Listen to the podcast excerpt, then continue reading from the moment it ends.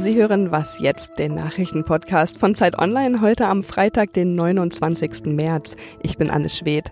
Heute sprechen wir über die Wahlen in der Ukraine und über den Gazastreifen. Jetzt gibt's aber erstmal die Nachrichten. Die Bundesregierung hat beschlossen, weiterhin keine Waffen nach Saudi-Arabien zu liefern. Vergangenen Herbst hatte Deutschland ja aufgehört, Saudi-Arabien mit Waffen zu versorgen. Der Grund war damals die Ermordung des saudi-arabischen Journalisten Jamal Khashoggi. Und eigentlich sollte dieser Waffenlieferungsstopp nur noch bis Ende diesen Monats gelten. Aber nach langem Hin und Her hat sich die Große Koalition jetzt entschieden, diesen Stopp nochmal zu verlängern auf bis Ende September. Und die Bundesregierung will außerdem, dass auch andere Partnerländer wie zum Beispiel Frankreich oder Großbritannien, wenn sie dann Waffen mit deutschen Bauteilen nach Saudi-Arabien liefern, dass sie sich dann eine Garantie geben lassen, dass diese Waffen nicht im Jemenkrieg eingesetzt werden. Heute gehen weltweit wieder tausende Schülerinnen und Schüler für den Klimaschutz auf die Straße. Der Protestmarsch in Berlin ist dabei heute ein ganz besonderer, weil die Schwedin Greta Thunberg vor dem Brandenburger Tor sprechen wird. Sie ist nämlich die Initiatorin dieser globalen Fridays for Future Protesten. Es ist auch schon ihr zweiter Besuch in Deutschland und heute will sie sich auch noch mit der deutschen Klimaaktivistin Luisa Neubauer treffen. Die wollen dann zusammen das Potsdam Institut für Klimafolgenforschung anschauen. Und am Samstag soll sie dann auch noch geehrt werden. Da soll sie für ihr Engagement zum Klimaschutz die goldene Kamera bekommen. Redaktionsschluss für diesen Podcast ist 5 Uhr.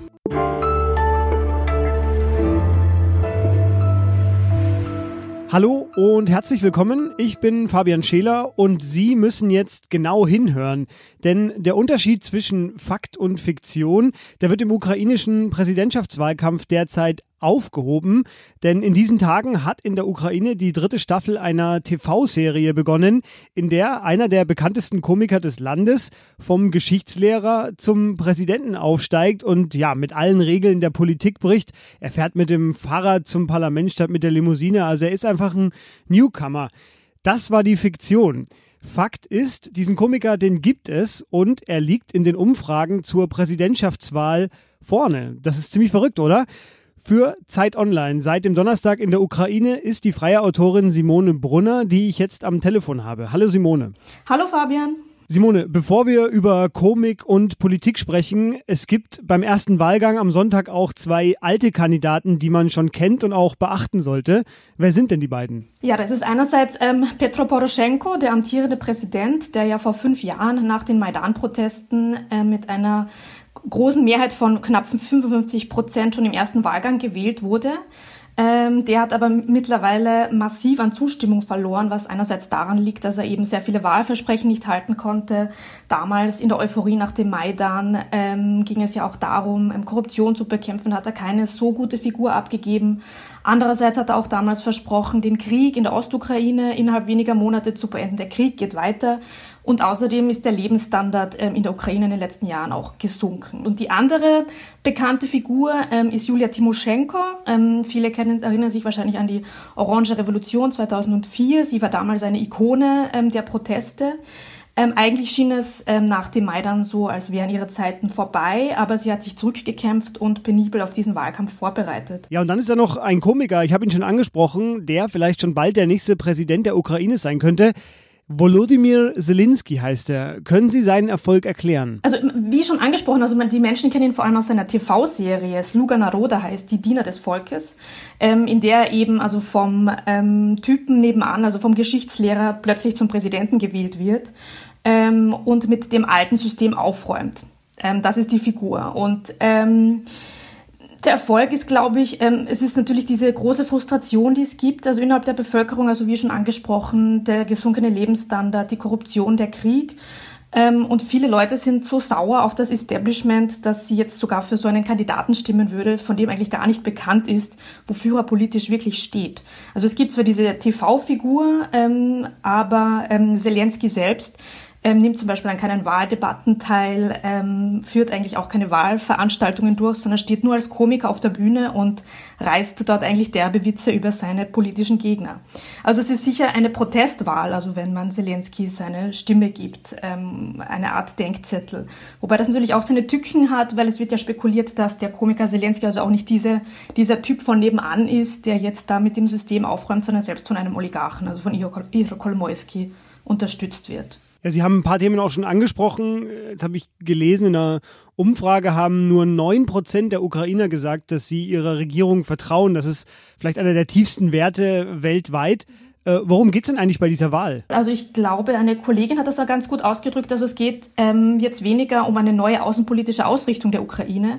Ich glaube, da gibt es einen ganz klaren gesellschaftlichen Konsens, dass man sich also nach Westen orientieren möchte, ähm, dass man sich Richtung EU orientieren möchte ähm, und nicht gegen also Russland. Also ich glaube, das ist jetzt also wirklich sehr, sehr, sehr ganz klar. Also worum es eher geht, ist wahrscheinlich die Qualität der Demokratie, die die Ukrainer haben wollen. Ähm, ob das einerseits jetzt mehr so ein populistischer Kurs ist, den möglicherweise Julia Timoschenko einschlagen würde, oder eben der Komiker Zelensky, von dem wir so wenig wissen, oder ob es weitergeht mit dem Status quo. Am Sonntag ist der erste Wahlgang, in drei Wochen dann die Stichwahl. Und für uns, für Zeit Online beobachten, wird das Simone Brunner. Vielen Dank Ihnen. Danke auch.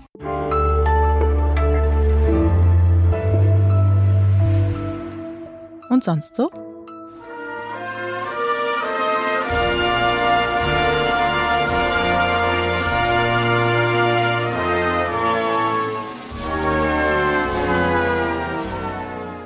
Again? Again? Yeah. Okay.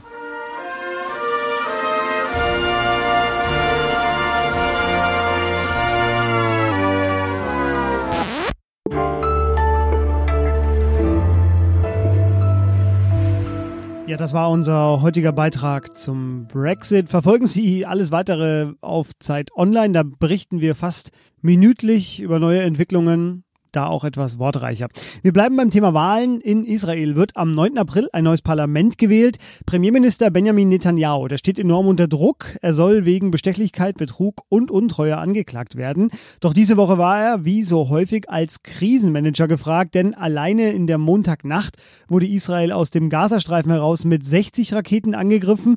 In der Nacht vorher, also von Sonntag auf Montag, traf eine Rakete ein Haus in der Nähe von Tel Aviv. Sieben Menschen wurden dabei verletzt. Israel wehrte sich dagegen mit Attacken auf den Gazastreifen. Ja, was ist los im Gazastreifen? Darüber spreche ich jetzt am Telefon mit Lea Frese. Sie ist Nahostkorrespondentin der Zeit. Hi Lea. Hallo. Lea, eine relativ alte Frage im Israel-Palästinenser-Konflikt neu aufgelegt. Führen die Raketen aus dem Gazastreifen jetzt zu einer neuen Eskalation oder hat sich jetzt schon wieder ein bisschen beruhigt? Also ähm, es sieht so aus, als hätte es sich kurzfristig erstmal ein bisschen beruhigt. Das heißt, beruhigt heißt immer nur, ähm, dass der nächste große Krieg erstmal abgewendet scheint. Es gibt jetzt so eine brüchige Waffenruhe, die vereinbart wurde, aber die könnte, damit könnte schon morgen am Samstag ähm, Schluss sein. Denn morgen jährt sich der Beginn der großen Proteste in Gaza von letztem Jahr, als Hunderttausende an den Grenzzaunen gingen. Und eine Befürchtung ist, ähm, falls es morgen wieder soweit ist und falls diese ähm, Proteste gewalttätig werden, könnte es so eskalieren, dass es tatsächlich doch noch zu einem Krieg kommt.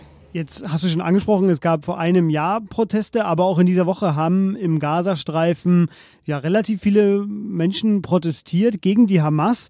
Die hat dann wiederum die Proteste ziemlich brutal manchmal niedergeschlagen.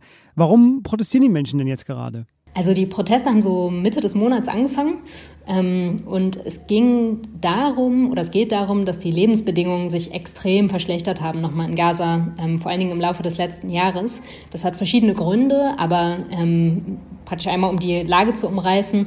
Inzwischen sind ungefähr zwei Drittel der Leute arbeitslos. die Armutsrate hat sich äh, vervielfacht. Mehr als eine Million Menschen sind inzwischen von Lebensmittelhilfen abhängig. Das heißt, die humanitäre Lage ist wirklich ernst.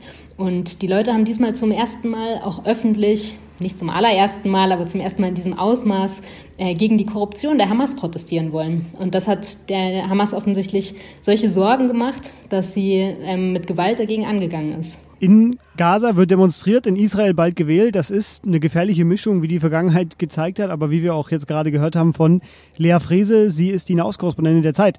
Von ihr zu lesen an diesem Freitag auch ein Text darüber, wie es den Menschen in Gaza unter der Hamas eigentlich ergeht. Danke dir, Lea, für den Augenblick. Gern, danke auch. Und das war Was Jetzt für diese Woche. Wie immer erreichen Sie uns bei Twitter unter dem Hashtag Was Jetzt oder per Mail an wasjetzt.zeit.de. Mein Name ist Fabian Scheler und ich wünsche Ihnen nun ein angenehmes Wochenende. Ciao.